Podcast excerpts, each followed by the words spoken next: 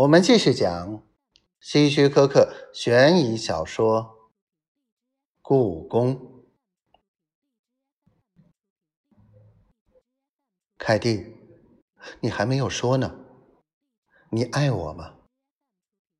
克里夫说：“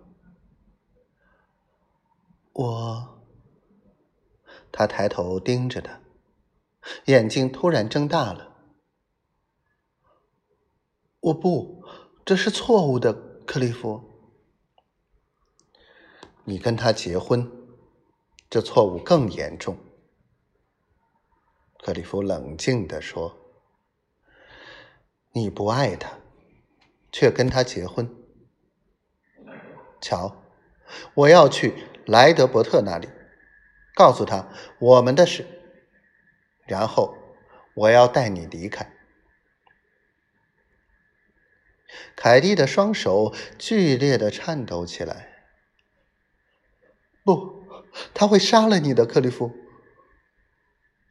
凯蒂，现在听我说。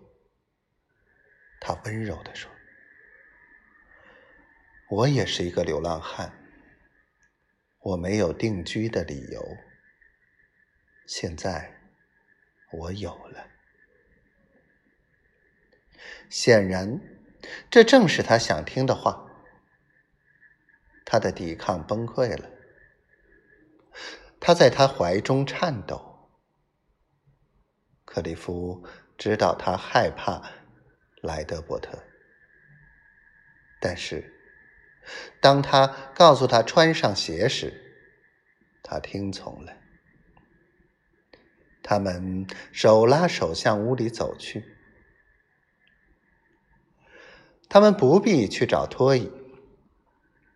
那天早晨，他就开始将干草打包。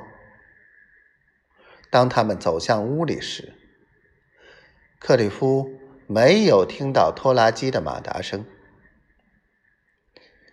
显然，托伊回去吃午饭了。